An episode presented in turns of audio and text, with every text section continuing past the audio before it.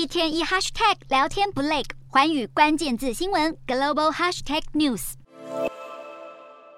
能装载战斧巡弋飞弹的美国海军伯克级飞弹驱逐舰“中云号”，当地时间五日例行性通过台湾海峡。美军第七舰队声明强调，“中云号”航行的台海水域不在任何国家领海范围内，而是符合国际法的公海，因此美军绝对有权在此执行航行飞行任务，展现对自由开放印太地区的承诺与决心。自去年下半年两岸紧张升温以来，美国与英国、加拿大等盟国军舰频繁现踪台海，引起中国强烈不满。中国企图向外延伸霸权。行径不但以空前规模扰台，还扩大侵入西太平洋海域，威胁邻国安全。二零二三年才迈入新年头几天，解放军就出动三艘军舰侵入日本与那国岛东南方一百六十公里海域。日本防卫省五日公布资料指出，三舰已确认是零五五型飞弹驱逐舰拉萨号、九零三 A 型综合补给舰太湖号，还有一艘零五二 D 型飞弹驱逐舰。三舰穿梭与那国岛和西表岛后，又朝东北航行，行经钓鱼台列屿，最后驶入太平洋。防卫省表示，这是解放军军舰自二零一六年四月份以来首度穿越与那国岛和西表岛。海域挑衅行径越来越恶劣。